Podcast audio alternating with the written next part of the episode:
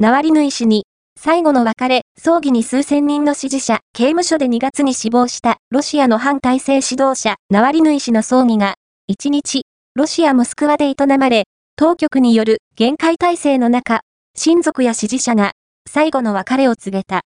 モスクワ南部の教会で行われた葬儀には数千人が集まり、遺体が到着すると、大きな拍手とナワリヌイコールが湧き上がった。